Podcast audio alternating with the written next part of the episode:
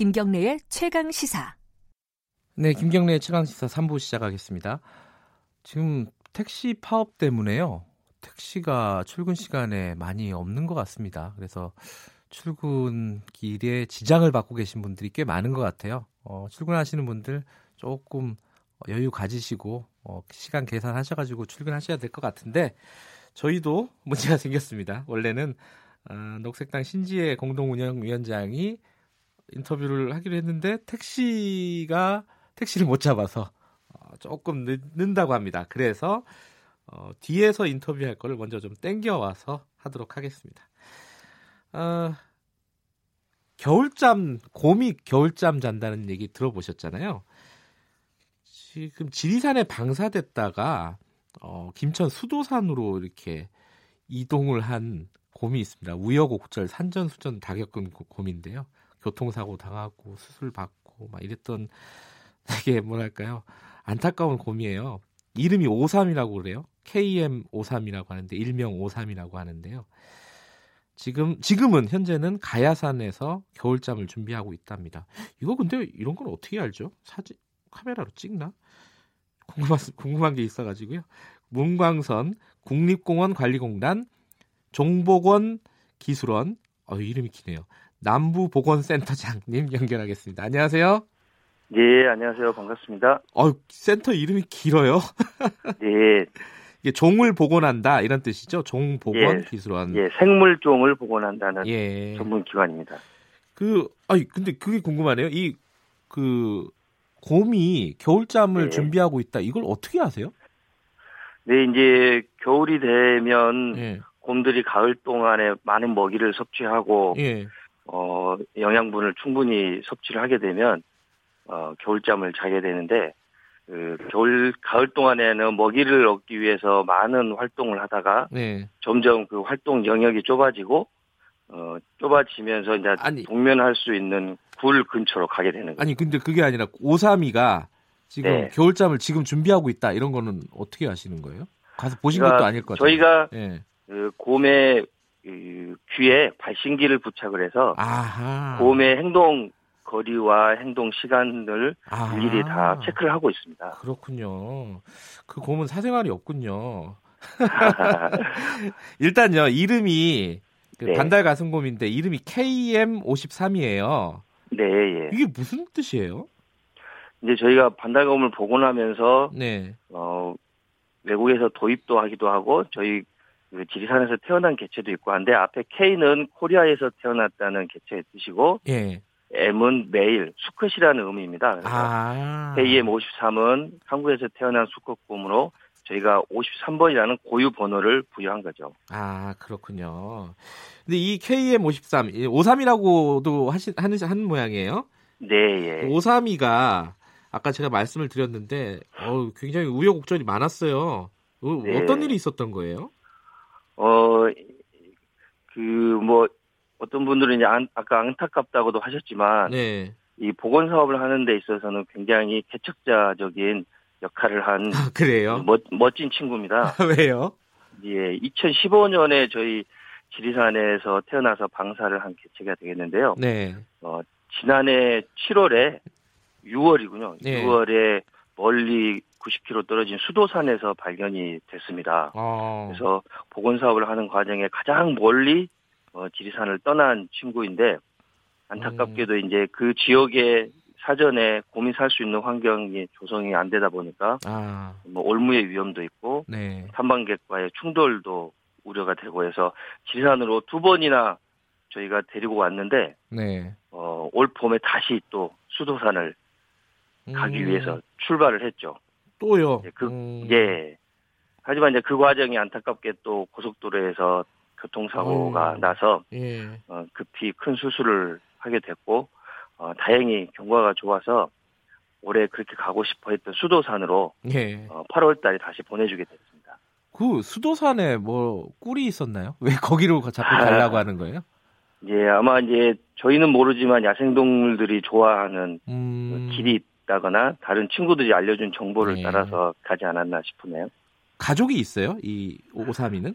음, 곰들은 어, 독립 생활을 합니다. 아. 그래서 뭐 어미곰, 아빠곰, 새끼곰 이렇게 다 따로따로 살게 되는데 아, 이 그래요. 곰은 이제 음. 우리 나이로 올해 이제 4살, 5살이니까 네. 어, 혼자 활동하는 개체죠. 그래서 혼자 아마 거기에 간 것 같습니다. 그렇군요. 이 동- 되게 독립성이 강한 동물이군요. 예, 곰이라는 게. 그렇습니다. 곰은 혼자 음. 놀기 좋아하는 동물. 어떻게 보면 좀 각박하네요. 근데 이 저기 지금은 가야산에서 준비하고 있다는데 수도산하고 가야산하고 근처인가 봐요? 이제 그, 그 지역에서 이제 수도 지맥이라고 해서 수도산 옆에 가야산이 있습니다. 네. 그래서 곰에게는 그냥 한 줄기의 산으로 아마 인식이 되는 것 같아서요. 음, 그렇군요. 수도산과 옆에 가야산 그리고 도경산이라는 이 세 산 봉우리를 중심으로 해서 네. 어, 그 개체가 충분히 활동할 수 있는 영역을 최대한 넓혀서 어, 그 지역에서 활동을 하고 있습니다. 반달가슴곰이 이렇게 이제 방사 이렇게 풀어준 어, 개체 수가 한 어느 정도 됩니까 우리나라에 오삼이 말고도 더 있을 것 음, 같은데. 지금 우리가 보건 사업을 하면서 야생에 살고 있는 반달 가슴곰이 총 61마리입니다. 어우 많군요. 예, 네. 지리산에 60마리가 있고 이제 수도산에 한 마리가 있는 거죠. 예. 그래서 그 중에 이제 방사한 곰은 사실 16마리 정도이고요. 예. 나머지 45마리는 자연 출산 개체입니다. 아하. 그래서 처음에는 복원을 위해서 방사했지만 그 개체들이 다시 새끼를 낳아서 현재는 야생 출산 개체들이 훨씬 많은 거죠. 아 근데 그럼 두 가지가 궁금한데요. 하나는 네. 왜 지리산이냐 이게 궁금하고요.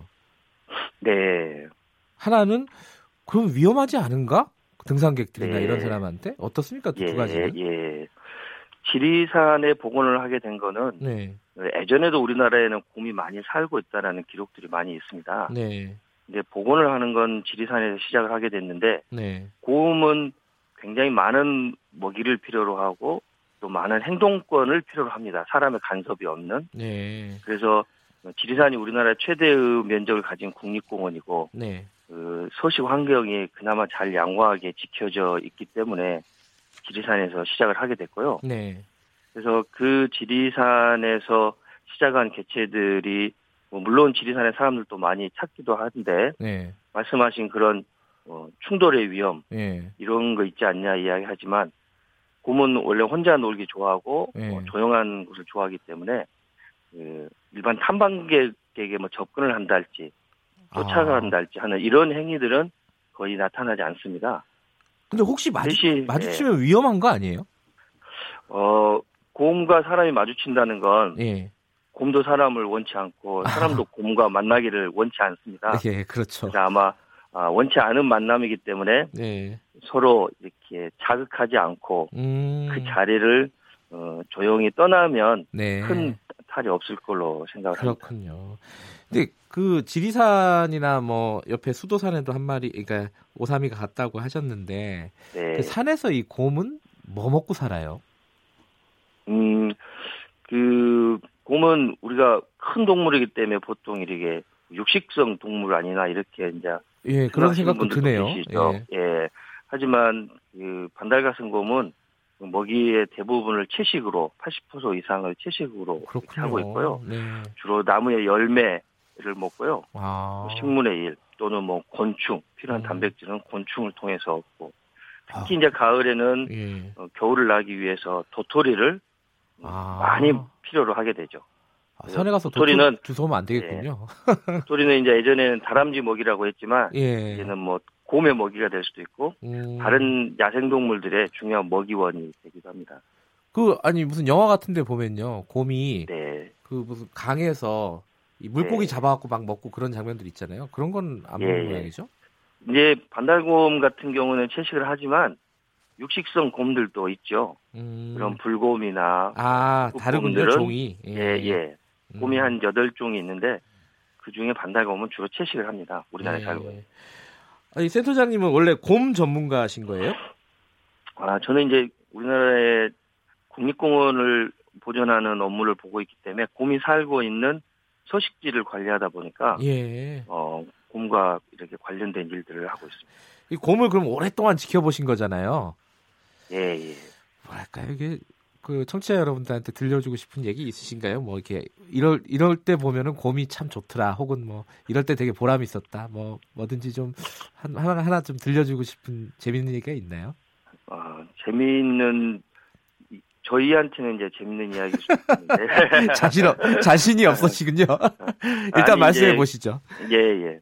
이제 곰이 이제 지난해처럼 수도산으로 가는 일들이 예, 예전에는 이제 예상할 수 없었던 일이지만 예. 지리산에 많은 개체가 있으면서 지리산을 떠나는 개체들이 발생을 하게 됩니다. 음, 네. 어, 이건 어떻게 보면 보건 사업의 중요한 전환점이 되는 거기 때문에 아, 어 지리산을 떠나서도 곰이 살 수 있는 자연 환경이 우리에게 음, 뭐 주어져 있다, 갖춰져 음, 있다 이런 그렇군요. 생각이 들어서 어뭐 반갑기도 하고 또 예. 곰이 그곳을 찾아간다는 건 새로운 영역을 찾아가는 거기 때문에 네. 어, 굉장히 보람된 일이기도 하고 물론 힘이 들고 뭐 위험한 곰이 교통사고가 나고 올무에 걸리고 예. 하듯이 위험한 상황도 많이 있지만 그것이 저희들이 뭐 추구하는 목표이기 때문에 어, 그 상당히 보람을 느끼고 있습니다.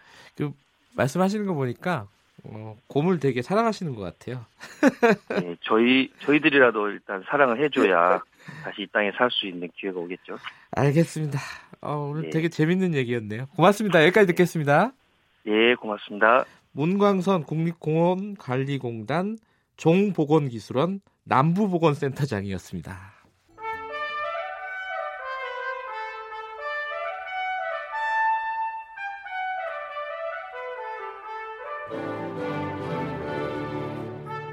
오늘 하루 이슈의 중심 김경래의 최강 시사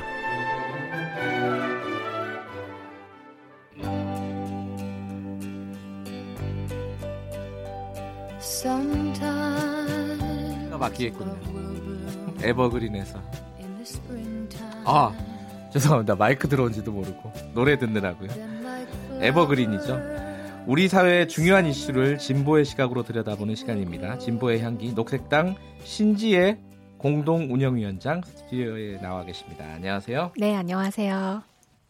오늘은 좀 미투 운동 얘기를 좀 해보려고요. 네.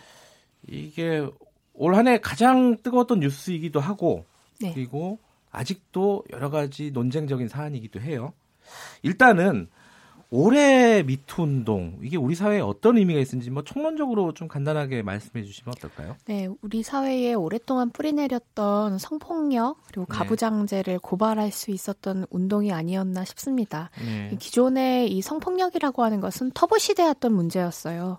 그런데 뭐 여성학에서 보면 성폭력은 여성을 통제하는 핵심 기제입니다. 음, 어, 그 안에서 여성 피해자들은 말하기도 어렵고 발화하기도 어렵고 네. 싸운다고 하더라도 굉장히 고립되는 외로운 싸움을 이어나갈 수밖에 없는데요. 네. 미투 운동은 자기 자신을 전면적으로 드러내면서 피해를 어, 발화하고 고발하고 또 그 주변에 있는 그 사람들에게 지지를 얻는, 얻는 어떠한 연대적인 운동의 성격을 띱니다. 그래서 이 성폭력이라고 하는 것이 개인의 문제가 아니라 전 사회적인 것이고 구조적인 문제다라는 것을 드러낼 수 있었던 계기가 아니었나 싶고요. 아직까지도 좀 갈 길이 멀죠. 음. 뭔가 문제가 해결되려면 제도적으로 시스템적으로 예. 변화가 있어야 되는데 아직 없는 것이 사실이니까요. 그 제도적인 문제는 조금 이따가 제가 자세히 여쭤보도록 하고요. 근데 방금 말씀하셨잖아요. 뭐 성폭력 문제라든가 가부장제 문제라는 게 꽤 꽤가 아니라 역사가 길지 않습니까? 5천 년의 역사를 예. 지니고 있죠. 근데 왜 올해? 뭐, 뭐 10년 전도 아니고 5년 전도 아니고 내년도 아니고 왜 2018년에 이런 어, 미투 운동이 발화가 됐을까? 그리고 네. 이게 우리나라만 그런 건 아니었잖아요. 또 네, 약간 맞습니다. 전 세계적인 현상에 가까웠는데 네. 왜 올해였을까? 이 부분 한번 생각해 보셨어요? 음, 한국 사회를 그 길게 이렇게 넓게 보면 네.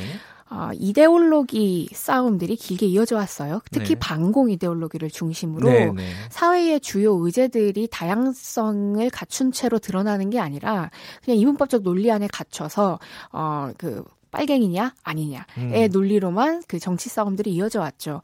근데 남북 평화무드도 나, 그 나오고 있고 촛불혁명 이후로 다양성에 관련한 요구들이 저는 대중 사이에서 일어나고 있다고 생각해요. 시민분들이 얘기해주고 계시고요. 네. 그 가운데 여성운동이라고 하는 것도 힘을 얻- 얻었던 게 아니었가 싶습니다. 음. 그리고 한국이 뭐 많이 발전했다고 하더라도 여성 인권의 측면에서 보면 아직까지도 많이 뒤처진 게 사실이에요. 네. 하루에 어 남성 그 가까운 남성 피해 그 남성 가해자에게 피해를 받은 여성들이 뭐세 명꼴로 그러니까 음. 뭐 살인이라든지 폭력을 당했던 여성들이 3, 3명꼴로 있고 또 13세 미만 아동 성폭력 같은 경우에도 세 번꼴로 발생하고 네. 어, 또, 뭐, 동일 노동, 동일 임금에서도 여성들과 남성, 여성과 남성 간의 임금 격차가 전 세계 적으로 한국이 가장 마- 높습니다. 네. 그 폭이요. 뭐 그런 차별들과 불평등을, 어, 일상에서 겪고 있는 여성들이 촛불 혁명 이후에도 나는 이렇게 살아야 되는가 뭐 이런 음. 고민들이 좀 많으셨었던 것 같아요. 뭐 그런 것들이 여성 운동의 어, 흐름으로 이어졌던 게 아닌가 싶습니다. 일단 아까 얘기하신 뭐 법제화라든가 제도적인 어떤 보- 보완책, 대안 뭐 이런 것들이 어떻게 이루어졌는지를 봐야 되는데 생각해 보면은 그 서지현 검사의 폭로 뭐 이런 등등 해서 네. 당시에 굉장히 뜨거웠었어요, 사실. 네. 근데 지금은 그런 뜨거운 열기 약간 어, 사라진 느낌이 있고 그리고 그 뒤에 국회에서 여러 가지 그 관련된 법안들이 제출이 됐는데 네. 거의 아마 통과가 안 됐다라고 들었는데 네. 어떻습니까 현황을 보면은 뭐 국회 미투 법안이라고 보면 넓게 볼 수 있는 거 있고 네. 좁게 볼 수 있는 아, 게 있는데 예. 넓게 보면 200개가 넘는다고도 얘기해요. 여러 가지 음. 사항들이 얽혀 있으니까요. 예 근데 그 중에 통과된 그 법안이 9개밖에 안 됩니다. 아홉 그리고 개. 이 9개가 대부분 다 그냥 형량을 강화시키는 형태의 음. 어, 개정이었기 때문에 뭐 패러다임을 바꿀 수 있다던가 뭐 아니면은 뭐 그동안 성폭력이 아니었거나 추행이 아니었던 범위들을 네. 어, 포함시킨다거나 이런 제도적인 변화가 있었던 것은 아니고 정말 형량 가능하라고 하는 음. 어, 다, 그 제가 생각하기에는 패러다임을 바꿀 수 있을 정도의 변화는 아니었어요. 네. 그러니까 국회에서 일을 안 하고 있는 것이 아닌가, 직무를 유기하고 있는 정도가 아닌가, 직무유기가 아닌가 싶을 음. 정도로 일을 안 했었던 것 같고요. 어, 한국 상황에서 보면 백래시들이 좀 많이 일어났어요. 백래시가 그 네. 뒤로 후퇴하는 네, 뭐 예. 사회가 진보에 나갔을 때 기존의 기득권 권력들이 어 그것에 공격하는 그 변화를 공격하고 막으려고 음. 네. 하는 흐름들을 백래시라고 하는데 여성 운동에 백래시들이 가장 많이 오래 있지 않았나 네. 싶습니다. 그래서 언론사들도 이 거기에 한 몫을 했다고 저는 생각하는데요. 네. 어떤 사건이 여- 그 벌어질 때마다 마치 이것이 여성 대 남성의 어떤 성대립으로만 읽히게 음. 되는 구조를 만든다든지 예. 뭐 아니면은 뭐 워마드 예. 나뭐 이런 그 뭐랄까요 좀 페미니즘의 여성 운동의 주류가 아닌 어 이- 온라인 상에서의 어떤 홈페이지를 가져와서 조회수가 500도 되지 않는 게시물들을 계속해서 확대 아. 재생산하는 어떤 흐름들, 그 자극적인 구도들을 만들어내기 위한 언론사들의 좀 유도들이 좀그 한몫을 했다. 네. 그리고 또 미투 운동들 사이에서 가해자들이 오히려 피해자들을 그 고소하는 음. 뭐뭐그 고은 시인이라던가 뭐 이런 네. 일들이 계속해서 발생하지 않습니까? 예. 그래서 실제로 일상에서 아직도 피해를 받고 있지만 어, 말하지 못하는 여성들이 많을 거예요. 음. 그래서 그런 어, 백래시들을 잘 이겨내야 음. 한국 사회에 변화를 가져올 수 있지 않을까 싶습니다. 그러면 지금 통과되지 못한 법안들 중에 좀 이건 꼭 통과됐으면 좋, 좋았을 뻔했다. 네. 앞으로 통과돼야 된다. 혹은 어떤 어, 취지의 법이 좀 마련돼야 된다. 시급히 네. 이런 것들 한두 가지 좀 있으면 말씀해 주시죠. 어, 이번에 안희정 사건에서도 그렇고 비동의 예. 이야기가 계속 네. 나오지 않았습니까? 그러니까 여성들에게 동 여성들이 동의하지 않으면 확실하게 동의하지 않으면 그것은 성폭력으로 봐야 한다라는 네. 그 저, 패러다임의 전환을 가져올 수 있는 어, 법안 개- 신설이 좀 필요할 것 같고요. 네. 그리고 이, 이번에 미투 운동 중에 네. 스쿨 미투가 굉장히 많이 일어났어요. 예. 청소년들 사이에서도 그렇고 대학 안에서도 예. 그렇고. 근데 그것들을 막을 수 있는 법안들이 그 존재합니다. 아. 그러니까 뭐 예를 들면은 학교 내에 그런 성폭력 같은 것들이 발생했었을 때 네. 대책위원회 같은 데에 꼭 어, 학생을 그 추가하는 형태의 뭐 교육 공무원 개정 개정안이나 네. 뭐 사립학교법이나 뭐 이런 것들이 다 개정안으로 올라와 있는데 아직 국회에서 계류 중인 상황이고요. 네. 그리고 또 뭐 미성년자가 성폭력을 당했을 때 가해자에게 손해배상 청구를 할 수 있는 공소시효를 그 소멸 시효 기간을 유예시키는 것, 뭐 이런 법안도 올라와 있고 또 스토킹 범죄 같은 게 한국에서는 10만 원 정도의 벌금으로 굉장히 약하게 다뤄져요. 아, 그래요? 예, 이 음. 스토킹 범죄 처벌 강화 법안들, 뭐 현법 개정안 다양하게 있습니다. 아, 그러네요. 네, 근데 음. 아직 이런 것들이 논의조차 되고 있지 못한다는 게 안타깝죠. 음. 근데 사실 위투 운동에 대해서 아까 말씀하신 뭐 백래시 네. 뭐 일단 우리말로 표현하면 뭐 반동이라고 해야 될까요? 네. 뭐 어떤 그런 형태가 반격, 반동. 네. 반격 뭐 그럴 수도 있고요. 이게 왜냐면은 아까 그랬잖아요. 이 어떤 사안에 대해서 여성 대 남성의 성대립으로 자꾸 몰려, 몰고 가려고 한다. 네. 이런 부분, 그러니까 여혐, 남혐 이런 네. 구도로 막 몰고 가려고 한다. 이런 네. 부분도 어, 어느 쪽에서는 이 여성들이 그렇게 만든 거 아니냐라고 이제 주장하는 쪽이 있단 말이죠. 네. 여쭤 그 의견을 여쭤보고 싶어가지고요. 네. 그- 아, 일단 그 부분부터 그런 논란에 대해서는 어떻게 생각하십니까? 저는 일단 여성 네. 운동도 그렇고 한국 사회 전반적으로 어떤 문제들이 이분법적으로 구분되는 것에 대한 문제 의식은 좀 갖고 있어요. 네, 그러니까 예를 들면 최저임금이 올라가는 것에 대해서 네, 어, 떤 구도가 만들어지나요? 편의점 업주 대 편의점에서 일하는 알바생의 구도가 만들어지죠. 네, 그리고 이민 문제에 대해서도 마찬가지예요. 네. 이민자 대 여성의 구도가 만들어집니다. 음, 약자와 약자 간의 싸움으로 어, 사회가 만들어져 가고 있어요. 근데 거기에서 이득을 보는 것은 약자가 아니라 어, 뭐 이미 기득권 을 갖고 있는 권력자들이거든요. 정치계들이고 네. 뭐 그리고 또 약자끼리 싸움을 일으키면서 문제들을 회피해 보려고 하는 사람들이고 네. 뭐 그런 것들을 없애기 위한 노력들이 필요할 텐데 전 당연히 그것도 여성 운동 안에서 어, 음. 중요한 과업 중에 하나라고 네. 생각하고요. 어, 그런데 왜 자꾸 이게 성대립의 구도로 가, 갈까를 예. 질문하신다면 어 우리 사회의 그 아까 잠깐 말씀드렸던 이분법적 그 반공 이데올로기의 예. 이 해석 구분 방식이 시대가 변했음에도 불구하고 아직까지 이어져 오는 음. 것이 아닐까 싶어요. 그리고 이제 남성분들도 저는 억울하실 법만 하다고 생각합니다. 그러니까 지금 한국 사회가 먹 고 사는 것 자체가 힘들 정도로 각자 도생하는 사회잖아요. 그렇죠. 무한 경쟁의 예. 사회이고, 근데 나 나의 삶은 나아지지 않고 내가 누구보다 위에 있다고 생각되지 않는데 네. 왜 여자들은 자기를 소수자라고 하고 약자라고 하지? 음. 이런 어 문제 의식을 가질 수 있으실 거라고 생각해요. 네. 근데 이제는 저는 약자라고 하는 거는 절대적이지 않다고 생각합니다. 네. 그러니까 누가 절대 약자인 것이 아니라 우리 모두 다 약자성을 지니고 있어요. 네. 남 어, 누가 남성이라고 해서 한없이 강자인 것도 아니고 누가 여성이라고 해서 한없이 소수자인 것만은 아닙니다만 네. 어쨌든 각자 다른 상황에 다양한 약자성을 지니고 있다는 것을 우리 서로가 조- 이해하지는 못할 수 있습니다만 존중해야 된다라고 음. 생각합니다. 관련해서 한 가지만 더 여쭤보고 싶은 게 있는데 이 억울한 피해 사항들을 고발하고 가해자를 처벌하는 건 굉장히 중요한 일이라고 저도 생각을 하는데요. 네. 일각에서는 이런 얘기도 해요. 이 여성들을 피해자의 위치로 가두는 게 아니냐 이런 식으로 구도를 계속 만들면은 음, 음. 그러면 스스로를 굉장히 뭐랄까요 어, 역할 자체를 네. 어, 소극적인 역할로 음. 오히려 가두는 게 아니냐 음, 음. 이런 운동이 잘못돼서 너무 확대돼 버리면은 네. 잘못된 방식으로 네. 이런 부분은 어떻게 생각하세요?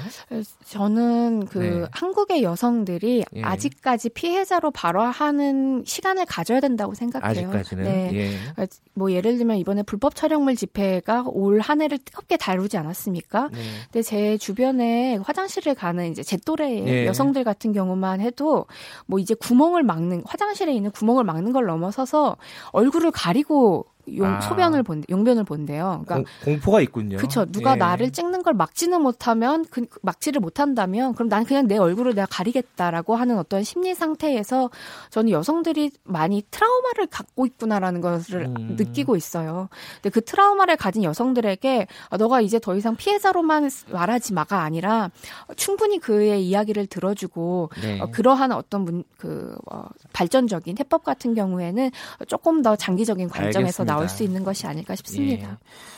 사실 이 얘기는 굉장히 오랫동안 길게 할 만한 얘기인 것 같은데 오늘은 여기까지 하는데요. 사실 어, 녹색당 신지혜 위원장에게 한 달의 시간을 드린 건데요. 그죠? 네. 오늘이 마지막 시간입니다. 네. 시간이 얼마 없네요. 죄송합니다. 그 청취자 여러분들에게 짧게 한마디 하시고 정리하죠. 아, 저는 뭐 오늘 미투가 주제였으니까요. 네. 여성 운동 관련해서 어떤 편견이나 오해를 갖고 있는 혹은 네. 또 불편하신 분들이 좀 있으실 것 같아요. 근데 페미니즘이라고 하는 것은 사실 한국 사회뿐만이 아니라 그냥 우리 인류사에 있었던 성폭력과 성차별 그리고 가부장제를 없애자고 하는 운동이기 네. 때문에 우리 모두가 다 페미니스트가 되어야 된다고 생각합니다. 그래서 한국 사회가 성평등해지는 그 사회를 위해서 여성이든 남성이든 할 것 없이 많이 노력했으면 좋겠다 는 마음이고요. 네. 네, 뭐 진보 운동 오는 진보의 향기이기도 하니까요. 이 섹션이 진보 네. 운동에서도 아, 페미 성평등적 관점으로 여러 정치 운동들을 알겠습니다. 해나갔으면 좋겠습니다. 그동안 감사했습니다. 고맙습니다. 네, 감사합니다. 녹색당 신지의 공동 운영장 운영위원장이었습니다. 12월 20일 KBS 일라디오 김경래 최강 시사 여기까지 하겠습니다. 오늘은 저는 뉴스타파 기자 김경래였고요. 내일 아침 7시 25분에 다시 돌아오겠습니다. 고맙습니다.